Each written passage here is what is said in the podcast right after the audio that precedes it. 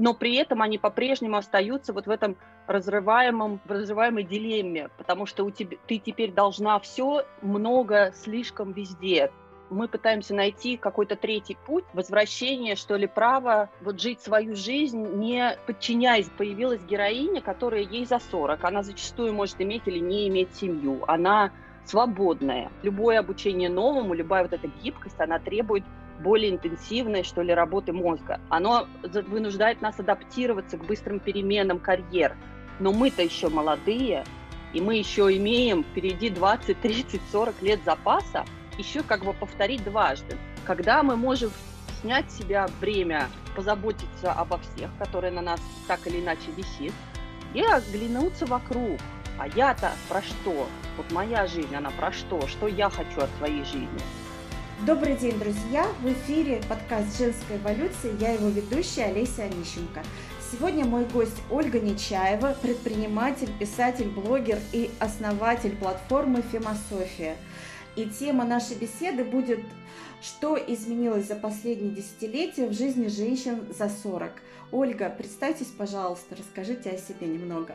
Спасибо, Олеся. Добрый день всем. Еще раз, меня, меня зовут Ольга. Мне 45 лет, наверное, с этого нужно начать. Я попадаю в эту страту, о которой мы говорим. В прошлом у меня была достаточно долгая карьера топ-менеджера. Я вице-президент компаний, которые входили в Fortune 500 крупнейших компаний. Я эту карьеру оставила, ушла в собственное предпринимательство. Сейчас я уже делаю третий свой бизнес. Это платформа поддержки женщин под названием «Фемософия». Мы делаем много психологических продуктов разного формата, плюс поддерживаем комьюнити взаимной, взаимной поддержки женщин. И как раз, в общем, те женщины, которые к нам приходят и с которыми мы общаемся, это женщины в среднем от 35 и старше. Для меня это, наверное, моя стая. Поэтому та тема, которую мы сегодня обозначили, она крайне релевантна.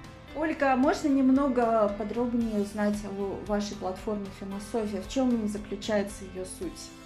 Ну, философия, как можно, наверное, понять из названия, это женская философия, и мы, наверное, пытаемся переосмыслить положение или как бы отношение, идентичность современной женщины. Есть Безусловно, очень много для женщин сделал феминизм в плане отвоевывания прав, а, обозначения ярчайших социальных проблем в обществе, социализации внутренней настройки и так далее. Сейчас, мне кажется, мы выходим на такой уровень в нашем обществе, в котором, на котором женщины во многом уже, по идее, имеют какие-то права и какие-то возможности гораздо больше, особенно в последние годы, чем, скажем, 10, 15, 20, 50 лет назад, но при этом они по-прежнему остаются вот в этом разрываемом, в разрываемой дилемме, потому что у тебя, ты теперь должна все, много, слишком везде. То есть ты обязана состояться как финансово независимая самостоятельная единица, делать карьеру, что-то такое делать, это оказывает огромное давление. Ты обязана при этом остаться хорошей женой, хорошей матерью, реализоваться в семье. И все это сделать как-то одновременно, легко и не показывая своих сложностей. И в этом плане мы пытаемся найти какой-то третий путь, возвращение, что ли, права вот жить свою жизнь, не подчиняясь давлениям. Если раньше давления были исключительно или в основном такого классического патриархального характера, то теперь они очень различные. Там, я, например, э, одна из моих работ, у меня их много, я секс-колумнист журнала «Сноб», и я пишу колонки про секс, про сексуальность, про самовыражение женщины там. Одна из больших-больших давлений, которая принесла сексуальная революция, что теперь каждая должна быть супер раскрепощенной, супер яркой, иметь какую-то такую огромную, полную салютов сексуальную жизнь. Но женщины очень разные, и мы, вот как бы наш основной посыл, что ли, философии – он звучит так. Искусство жить собой. То есть для нас очень важно валидация, что каждая женщина имеет право быть собой. Она может быть мягкой, она может не стремить, не иметь амбиций или иметь амбиции. Она может выбирать семью и детей, а может их не выбирать. И все это нормально. То есть, чтобы наши движения за отвоевывание прав, они не производили еще больше давления на женщин. Вот это как бы основной такой позыв как нас называют, феминизм с человеческим лицом. Хочется верить, что это так, но мы сосредотачиваемся прежде всего на внутреннем состоянии. То есть мы поддерживаем именно как, даю ли я себе право вот быть самой собой, как я есть, любой. Ага, а в чем, собственно, заключается поддержка? Ну, во-первых, у нас есть комьюнити, которая это группа в Фейсбуке, которая постоянно и очень быстро растет, где она называется «Бережно о сложном», куда можно прийти, обсудить любые темы, очень бывают триггерные, сложные темы, на которые обычно в социальных сетях, если ты поднимешь этот вопрос, то тебя могут просто порвать на кусочки. У нас нет, у нас нельзя никого порвать на кусочки, mm-hmm. поэтому и мы и учимся, и друг у друга учимся, и поддерживаем обсуждать вот такое вот сложное, и болезненное, и потенциально триггерное, все равно в парадигме вежливости и взаимной поддержки. Во-вторых, ну, то, что мы производим коммерчески, как компания, мои сооснователи – это психологи, и мы производим продукты доступные психологического характера. Это квесты. Вот сейчас у нас новые выйдут короткие практики, которые стоят недорого, и для женщины, которая чувствует необходимость ну, какой-то поддержки личной и, допустим, не может позволить себе там, личную терапию с психологом, это хорошие часто варианты подпорки, которые можно купить. Ну, плюс мы пишем достаточно большое количество эфиров, видео по различным темам. Мы делаем со специалистами, с психологами. Ну, делаем, мы начали это делать 4 месяца назад, но mm-hmm. делаем, да. Mm-hmm. Хорошо, я размещу ссылку на ваше сообщество в описании к этому выпуску подкаста, чтобы наши слушатели могли перейти и узнать о нем больше. Если вернуться к теме нашей беседы, то начнем с главной темы. Что изменилось, на ваш взгляд, за последние десятилетия в жизни женщин за 40?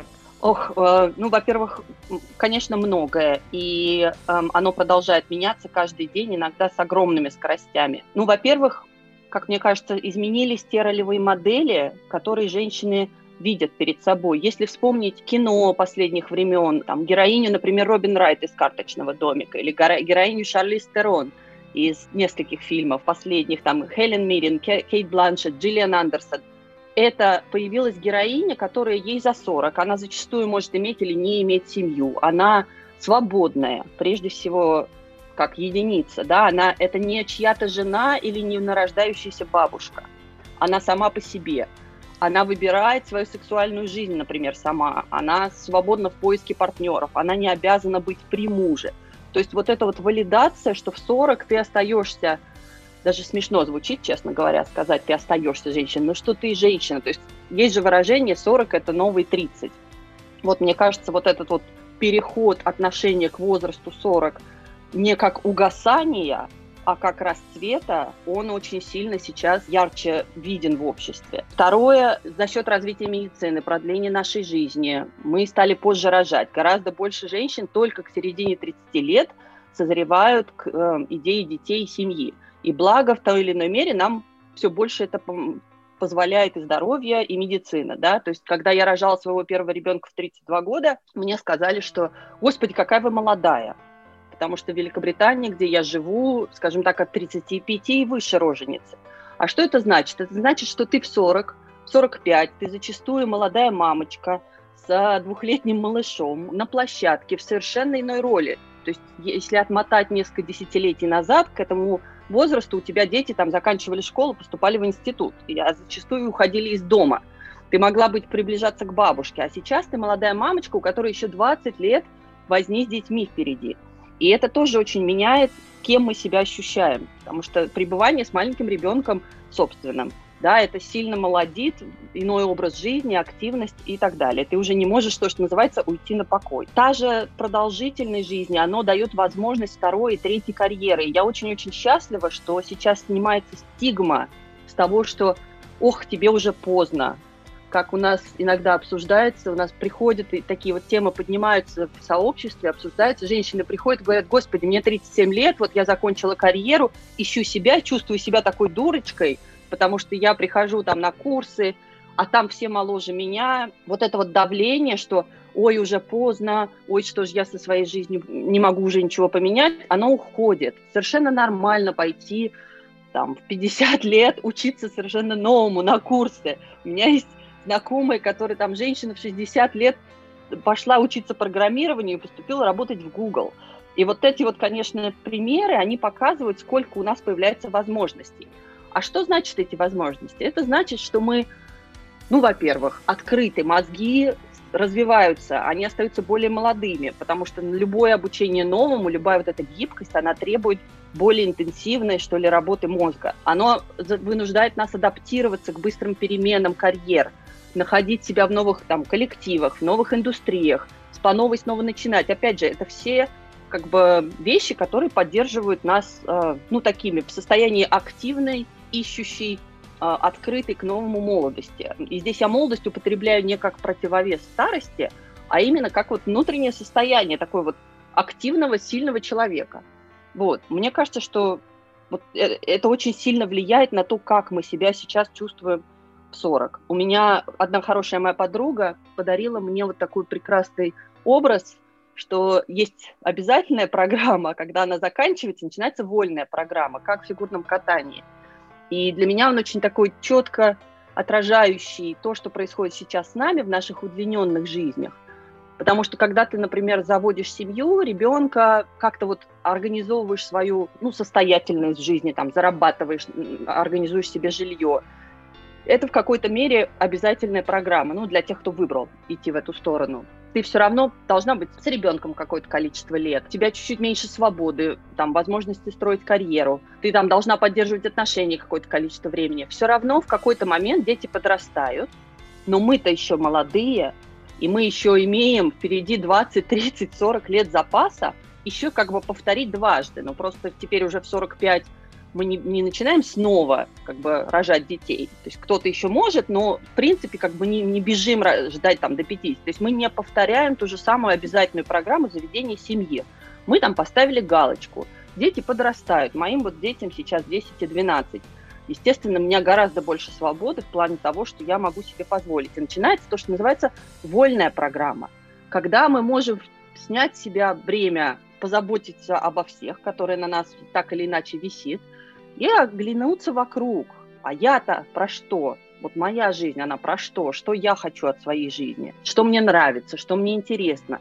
Ведь когда у тебя впереди не 10-15 лет угасания в бабушке в платочке, а 40 лет активной жизни – то, возможно, у меня может быть два-три брака или там череда отношений, как, как я их хочу. То есть оно возвращает нас к пониманию себя, дает нам вот эту вот вольность, что ли, в написании своей жизни так, как нам хочется. И мне кажется, что это ну, не всегда осознаваемая, совершенно иная парадигма, как мы живем, которая вот случилась не так-то давно. Да, это все так, но э, скажите, а как, на ваш взгляд, это отражается на нашей психологической устойчивости? Вот получается, что у нас есть свобода выбора после 40, мы, нам открывается масса возможностей, но в то же время а, мне кажется, что теряется какая-то устойчивость. Ну, правильно кажется, потому что наш мозг так устроен, он все время стремится к стабильности и оптимизации, да, мы, чем все новое, это потенциальный риск.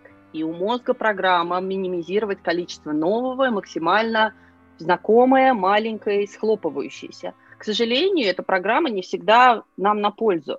И, естественно, ценой свободы всегда является тревога. Мы об этом вот недавно как раз делали эфир с одним из психологов, где мы как раз говорили об этом, что свобода – это прекрасно. Сейчас у нас гораздо больше свободы и выбора – и у нас, и у наших детей. Это как бы новая парадигма существования, что мы живем в изобилии выборов. Но одновременно ценой этому является, что мы находимся в стрессе. Свобода – это всегда стрессовое состояние в какой-то мере. Это стрессовое состояние порождает тревожность, потому что ты боишься выбрать не так, ты боишься не просчитать это все, а просчитать невозможно. Да, ценой этому является то, что мы называем большее количество кризисов. Раньше там ну, у нас были подростковые кризисы, и потом ну, у мужчин бывало, что и какой-то в середине жизни. У женщин даже не очень об этом говорят. Сейчас у нас прям такие, ну, часто случаются регулярные кризисы, когда мы приходим к какой-то точке, где вроде как нужно менять, не менять, выбирать, не выбирать, отношения в браке сложные, срочно убегать, потому что развод и срочно бросать все, или поддерживать карьера надоела, работа надоела, не нравится ходить на работу, это что? Это значит знак, все, я сейчас бросаю, увольняюсь, а куда? Мне идти учиться по новой? Или... То есть вот количество выборов, естественно, оно имеет ну, обратную цену. Оно нас ввергает в стресс и тревогу. Соответственно, требуются дополнительные ну, ресурсы, усилия внутренние по тому, чтобы справляться вот с этим состоянием такого более повышенной тревожности. Ну и как адаптироваться к этому? А, ну, обычно то, что всегда рекомендуют, да, очень хорошее выражение, тоже не мое. Э, чтобы справляться с трудностями жизни, у меня есть только я. Это означает, что я – это свой самый главный инструмент. А что мы делаем со своим самым лучшим инструментом? Мы поддерживаем его в работоспособности, здоровье. Поэтому все вот тревожности, кризисы и так далее, а универсальным рецептом обычно говорят позаботься о себе. Прежде всего это сон, да, там заставлять себя спать, высыпаться. Неважно, что ты там обязан ложиться до 11. Высыпаться, получать достаточно, отдыхать, есть простейшие вещи, иметь какую-то возможность там свежий воздух, как-то двигаться в удовольствие.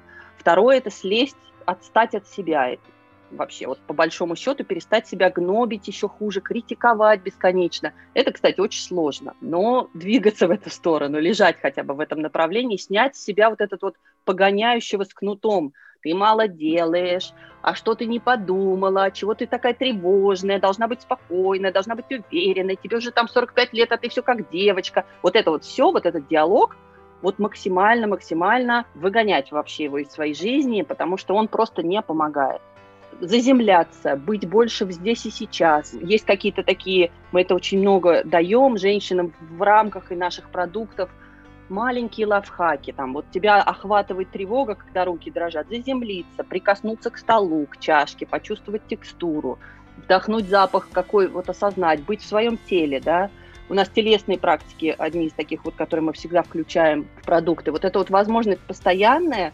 возвращение в себя, к себе и бережность к себе. Вот. Это вот как бы что вот делать, как справляться с тревогой. А вторая часть важная, которую мне очень хочется обозначить, это по-английски мы говорим mindset, то есть ну, настройка, да, что ли. И здесь вот для меня то, что работает, это понимание о том, как изменилась вообще наша вот концепция, что ли, проживания жизни. Я здесь обычно привожу пример из бизнеса, что в бизнесе и в экономике, в принципе, раньше подход был так называемого плановый, когда нужно было создать огромный-огромный многотомный бизнес-план, год рассчитывать это все, а потом сесть и четко реализовывать. Если посмотреть, как сейчас делается бизнес, так бизнес уже особо не делается. Люди сейчас действуют по концепции agile, так называемой, то есть гибкой концепции. Это значит, что мы делаем какой-то небольшой шаг на основе гипотезы, предположения, не знания, не расчета, а предположений, что возможно это так. И пробуем. И получаем какой-то отклик, фидбэк, да, вот в бизнесе это понятно, это концепция agile. Ты выносишь какой-то продукт на рынок, вот мы это делаем с философией, мы сделали что-то маленькое, мы смотрим, пошло, это нужно, люди хотят, им нравится, значит, мы идем дальше. Следующее, ой, а вот тут вот мы перемудрили, убираем, делаем что-то еще. Вот то же самое для меня как бы про свою жизнь, что мы можем пробовать и можем ошибаться, и это нормально. И нормально не как бы знать все заранее, и нормально пойти на какие-то там курсы, там, я не знаю, вдохновиться, хочу быть этим, попробовать и выяснить, что нет, вообще не мое, и откатиться назад. И именно поэтому, если ты даешь себе на это право, вот на эти попытки, ошибки, принимаешь, что это вообще единственный нормальный способ жить. Вот так вот я двигаюсь, да, вот это мой способ пешком, ножками топ-топ по жизни, он не придумывание, а потом побежала, а по шагу и посмотреть, и по шагу.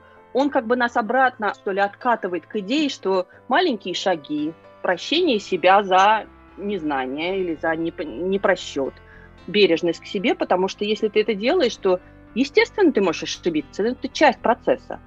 Это дает больше там, как бы, понимания, что ли, себя, бережность к себе тоже. Это очень важно. Именно в таком бутиковом формате я провожу мастер-майнд группы моего проекта In Mind Salon. Этот проект для тех экспертов, которые хотят привлекать клиентов из Инстаграма. За 6 недель участники групп успевают нащупать свой путь и свои подходы в продвижении, начать привлекать клиентов, собирать группы и делать это без напряжения. Я, в свою очередь, помогаю участницам тем, что делюсь своими идеями и опытом, помогаю построить партнерство, создаю безопасное пространство для эффективной работы. 17 марта стартует очередная группа.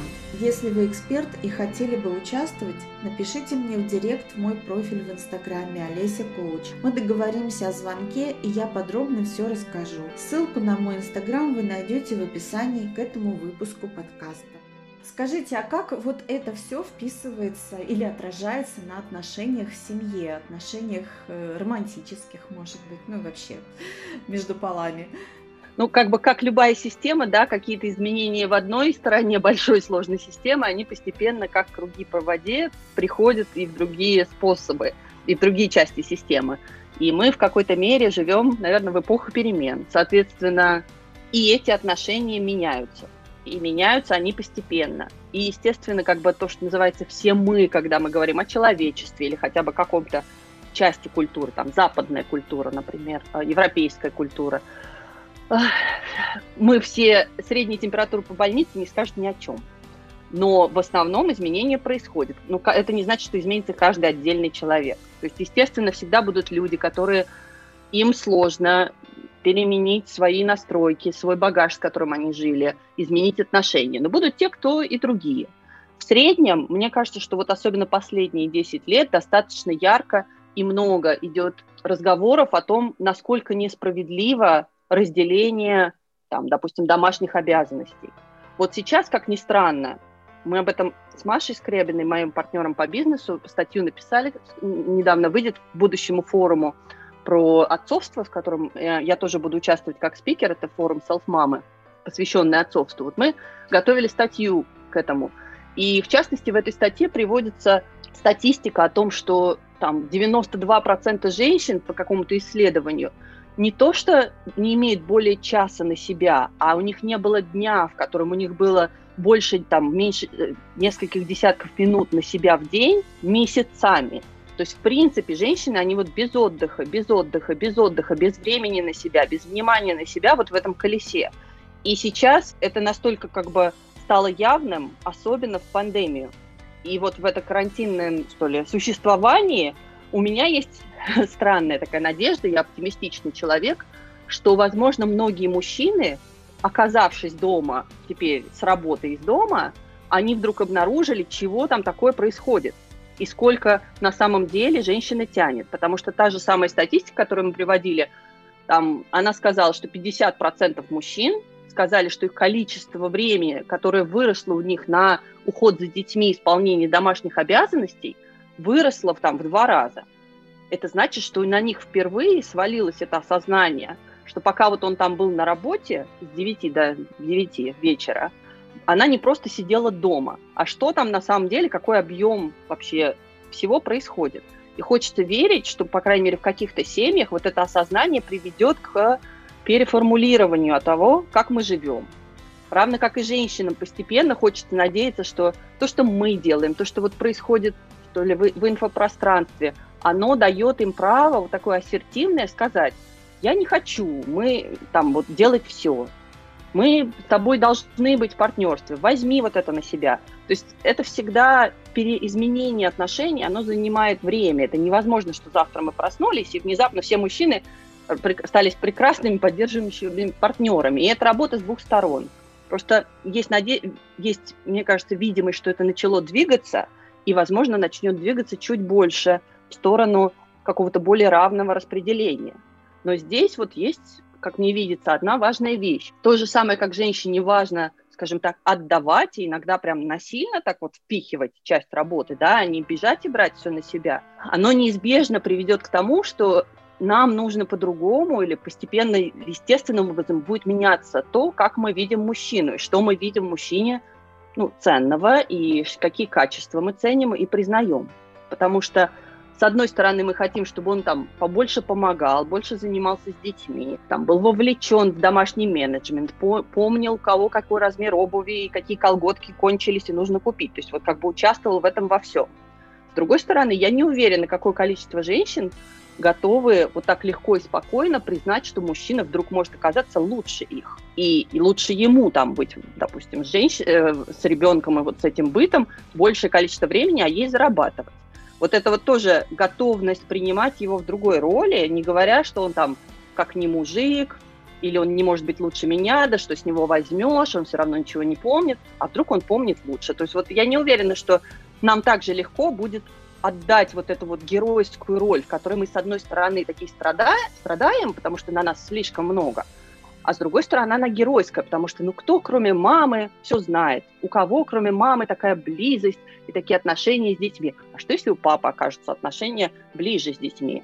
Что, если ребенку будет легче там, проводить время с папой? Или он будет хотеть, чтобы папа с ним проводил больше времени, укладывал, и он к папе будет бежать с коленкой разбитой, там, с разбитым сердцем, нас это как бы не отбросит, как же так, наше место заняли, да, мы не начнем ли обратно выгрызать свое право вот на вот эту власть в доме. Вот это, мне кажется, женщинам важно осознавать, как, насколько мы готовы отдавать, если мы хотим отдавать. Да, но мы же можем еще и делегировать какому-то третьему лицу это все.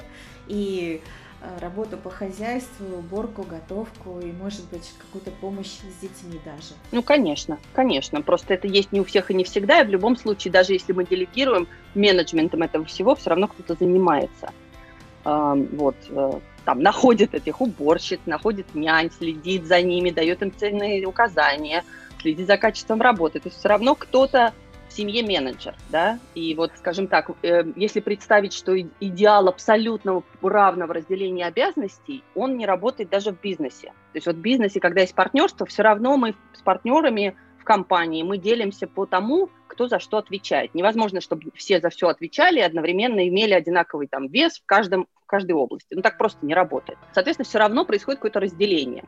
Вот это моя область, и в ней я имею последнее слово вот это моя область, и в ней я имею последнее слово. Вот сейчас женщины во всем, что касается детей дома, чаще всего имеют последнее слово. Они могут не иметь последнего слова там, в области денег или в какой страны мы будем жить. Мужу предложили, она с ним поехала. Ну, как пример.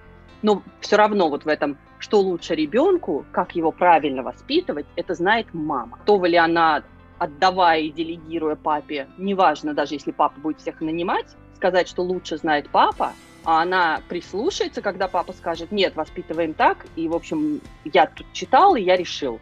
Вот это вот, я, я, я вот это обозначаю проблему, как сказать, недержания власти у себя, если ты хочешь это перераспределить. А уж там дальше, если идет делегирование, ну хорошо, многие семьи могут себе это позволить, многие не могут позволить. В любом случае, это больше про, наверное, ну что ли, власть, управление какими-то областями, которые мы делим между собой внутри семьи. Mm-hmm. Да. И как тогда происходит, э, если на женщине лежит такая большая ноша, и работа, и уход э, за детьми в семье, и что-то там по хозяйству, то как тогда нужно заботиться о себе, чтобы находиться в состоянии баланса? Ну, здесь я, наверное, повторюсь. Во-первых, ну, не обязательно это все делать самой, да. Может так случиться, что на нас лежит такая большая ноша, потому что мы, мы, ну, я не буду здесь говорить «хотим, чтобы лежал», это обычно очень триггерная подача, да, потому что зачастую ты действительно не выберешься из этого. Вот, например, я сейчас нахожусь не в браке, и какие-то вещи хочу я и не хочу, дети, дети как бы никуда не денут. Но все равно внутри этого, плане требований к себе, а, мне всегда хочется проводить вот эту грань между могла бы и э, по-настоящему реально достаточно потому что могла бы это всегда перфекционизм. Ты могла бы делать больше. Вот ты делаешь карьеру и воспитываешь детей. Ты всего лишь менеджера могла бы уже дослужиться до этого и могла бы с детьми проводить больше времени. И могла бы их записать еще на 10 кружков, и могла бы найти им хорошего папу, и могла бы отвезти их в этот отпуск. Вот это вот уровень требования к себе, чем, естественно, он выше, тем больше будет внутренний стресс и выгорание потому что ну, наши ресурсы, как ни крути, они немножко ограничены или немножко ограничены. Соответственно, прежде всего, это вопрос снятия с себя вот этих перфекционистских требований. Я какую-то статью давно писала, где, по-моему, фраза звучала так, что невозможно быть идеальной стопроцентной карьеристкой, идеальной стопроцентной мамой, идеальной стопроцентной любящей, красивой, привлекательной женщиной. Но вполне можно быть достаточно хорошей во всех этих областях. Вот про достаточные и хорошесть и снятие с себя требований. Это первая часть. Вторая – это про, собственно, я самый главный человек в своей жизни. Да, это вот возвращение, мои, вот эти наши слова про бережность к себе, бережность к себе. Это прям краеугольно, потому что это настрой мозга, это настрой отношение, что вот эта девочка, я, вот никого, кроме себя, у меня нету. Кто о ней будет заботиться? Вот эта вот женщина 45-летняя сидит, она с детьми, что-то там пытается на работе, учится. Они вообще кто будет заботиться? Никого, кроме меня. Поэтому вот эта вот задача заботиться о себе, относиться к себе с теплом, с пониманием, с поддержкой, ну, это и есть ресурс. Да? Мы часто предлагаем такое упражнение, я сама его проходила – когда у нас есть дети, мамы меня очень хорошо поймут. Если у ребенка случается что-то, вот он придет из школы и говорит, да я вообще негодный, никуда не гожусь, я хуже всех написал контрольную, меня поругали, и там Сережа со мной дружить не хочет, и все во мне вообще не так, вообще никому не нужный, страшный, глупый, и вообще все плохо. И в нас тут поднимается наше это вот защитное, оберегающее, заботливое. Мы говорим, ну, ну как же так? Ну ты же умный, ты прекрасный, ты добрый, ты чувствующий, да все будет. Ну посмотри, как ты справился. Да что это за ерунда одна какая-то контрольная? Дома он вообще ничего не понимает. Да это просто день такой. Вот, то есть, да, мы, мы умеем дать вот эту квинтэссенцию заботы, поддержки, вот этого обнимающего, теплого отношения. Вот к себе вот так, вот скажем так. Вот эти все слова к себе. Вот это ресурс дает. Ну и последнее, это, наверное, за вниманием к себе следует понимание, что ты хочешь. Потому что когда ты долго ну, всматриваешься в себя, ты начинаешь обращать внимание. Вот я, вот эта вот женщина Оля, 45 лет, она как функционирует, что ей нравится, да, там, вот выясняется, что она вот в ванной не любит лежать, хотя все говорят, а вы пойдите в ванной полежите, а я не люблю в ванной лежать, да, мне там жарко. А что я люблю? А может быть, я вот так вот отдыхаю, и какого цвета мне нравится, чтобы у меня было постельное белье, например, темное или светлое. И мне нравится ходить, или мне нравится сидеть в кафе и смотреть на людей. Какая музыка, а какой вкус. А есть мне нравится поздно или с утра. Вот как бы минимизировать надо и искать, искать, искать, что мое. Потому что каждый раз, когда мы живем по-своему, в любой мелочи, вот я не знаю, выбрать кружку, вот я люблю белые глиняные кружки, и пусть у меня будет белая глиняная, а не просто какая-то данная мне непонятно кем. Вот выбирание своего, своего, своего, оно нам освобождает наш ресурс. Потому что в каждом минимальном движении, когда мы движемся против своего, мы тратим. А когда мы по своему, мы как по льду скользим. И чуть боль, чем больше наша жизнь, она как бы в гармонии с нами, тем у нас будет больше сил. Это вот как бы физи- закон физики. И возьмется ресурс на пробивание там, где нужна реально сила, где вот не катится само по себе, нужно вот подолбиться. Да, а что касается финансов, вот смотрите, мне тоже, ну не тоже, мне 46, и я уже думаю о том, а что будет там со мной через 20 лет, смогу ли я работать, и я начинаю думать о том, э, как, как бы куда что-то инвестировать, и, ну, чтобы обеспечить себе вот это внимание к самой себе в будущем, чтобы я могла себе позволить ту кружку, которую я хочу, тот досуг, те путешествия, то окружение. Вот, это все, безусловно, требует финансов. Вот э, что вы скажете об этом? Да, хорошо быть богатым и здоровым, и бедным и больным. Безусловно. Здесь, я бы так сказала, конечно, и даже вот сейчас, глядя на воспитание детей, чем раньше финансовая грамотность, тем лучше. И зачастую, особенно для выходцев, для нас, русскоязычных людей и нашего возраста и поколения, да, мы все вышли из Советского Союза, где нам привелось огромное количество, ну что ли, и стигм, и запретов на все, что связано с деньгами.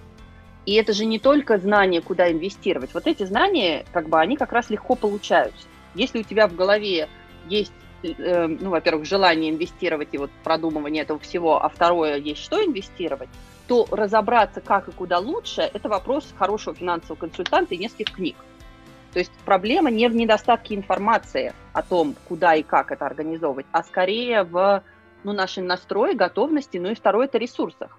Потому что кому-то повезло родиться там-то и там-то, работать, уехать, знать язык, а кому-то не повезло. Мы все стартуем с очень разных площадок, и то, что, допустим, легко мне, я там ну, не была в какой-то привилегированной семье, но все равно я родилась в Москве, да, а не в башкирской деревне. И это, естественно, дает мне возможность, ну, там, дало мне больше преимуществ в жизни. Я там 16 лет была по обмену в Америке, это мне дало хороший английский.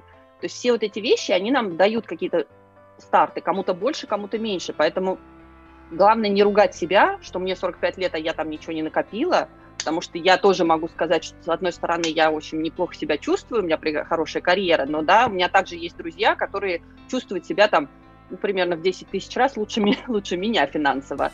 И если я буду сравнивать себя с ними, то как-то я буду, что ли, обесценивать свое существование, и это не совсем верно. Я бы сказала, ну, по возможности, прежде чем, наверное, решать, как, куда инвестировать и как обеспечить старость, хорошо посмотреть вообще в тему денег э, внутри себя, потому что я вот замечаю там огромное-огромное количество всевозможных ну и комплексов, и зажатости, и за это неудобно брать, да что я с друзей буду деньги брать, да что же это же я же сама это хочу делать, ну зачем мне тогда за это брать деньги? Вот это вот все, которая на самом деле стоит на пути зарабатывания или создания денег как ресурса.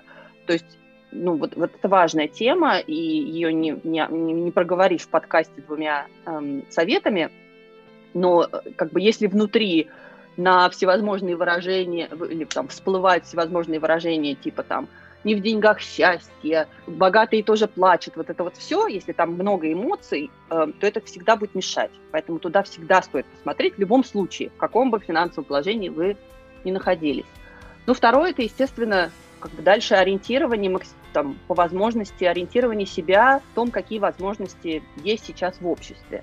Потому что экономика тоже очень сильно меняется. Появляются возможности для того же инвестирования даже на небольшом уровне. Есть всевозможные фонды, куда не надо там, своего брокера за несколько тысяч евро иметь, чтобы он вложил там твои деньги. Ты можешь вкладывать по копеечке понемножечку, куда-то это входит. Есть всевозможные статьи, книги о том, как справляться или там разбираться, находить свой путь внутри финансовых продуктов, там, откладывать, не откладывать. Но я говорю, что всегда сложностью этих разговоров включается то, что если у человека нет, чего ему откладывать, то ему вот от этих знаний особо не возьмется. А нет, зачастую объективно, ну, как бы человек прошел там тяжелый развод, переезд, что угодно могло быть в жизни, что привело к тому, что он не владеет сейчас запасом. Там, к 40 годам у него нет какого-то такого запаса в виде там, не знаю, там нескольких там объектов недвижимости, сбережений, акций, всего того, что у людей бывает. И вот, вот это, естественно, будет повергать гораздо большую тревогу касательно будущего. Но я тут что хочу сказать. Даже не в плане валидации стрекозы, которая лето красное пропела, что это общемировая тенденция. Если смотреть на мировую экономику, то, к сожалению, люди беднеют, а не богатеют. Если смотреть на мировую экономику пенсионного как бы сектора, да, то то, что люди ожидали там, 20, 30, 50 лет назад, когда они могли всю жизнь работать, накопить и жить безбедно, это уходит, к сожалению. И я предвижу, что оно и дальше будет уходить. Вот это вот чувство защищенности на будущее, оно у нас будет уходить от нас.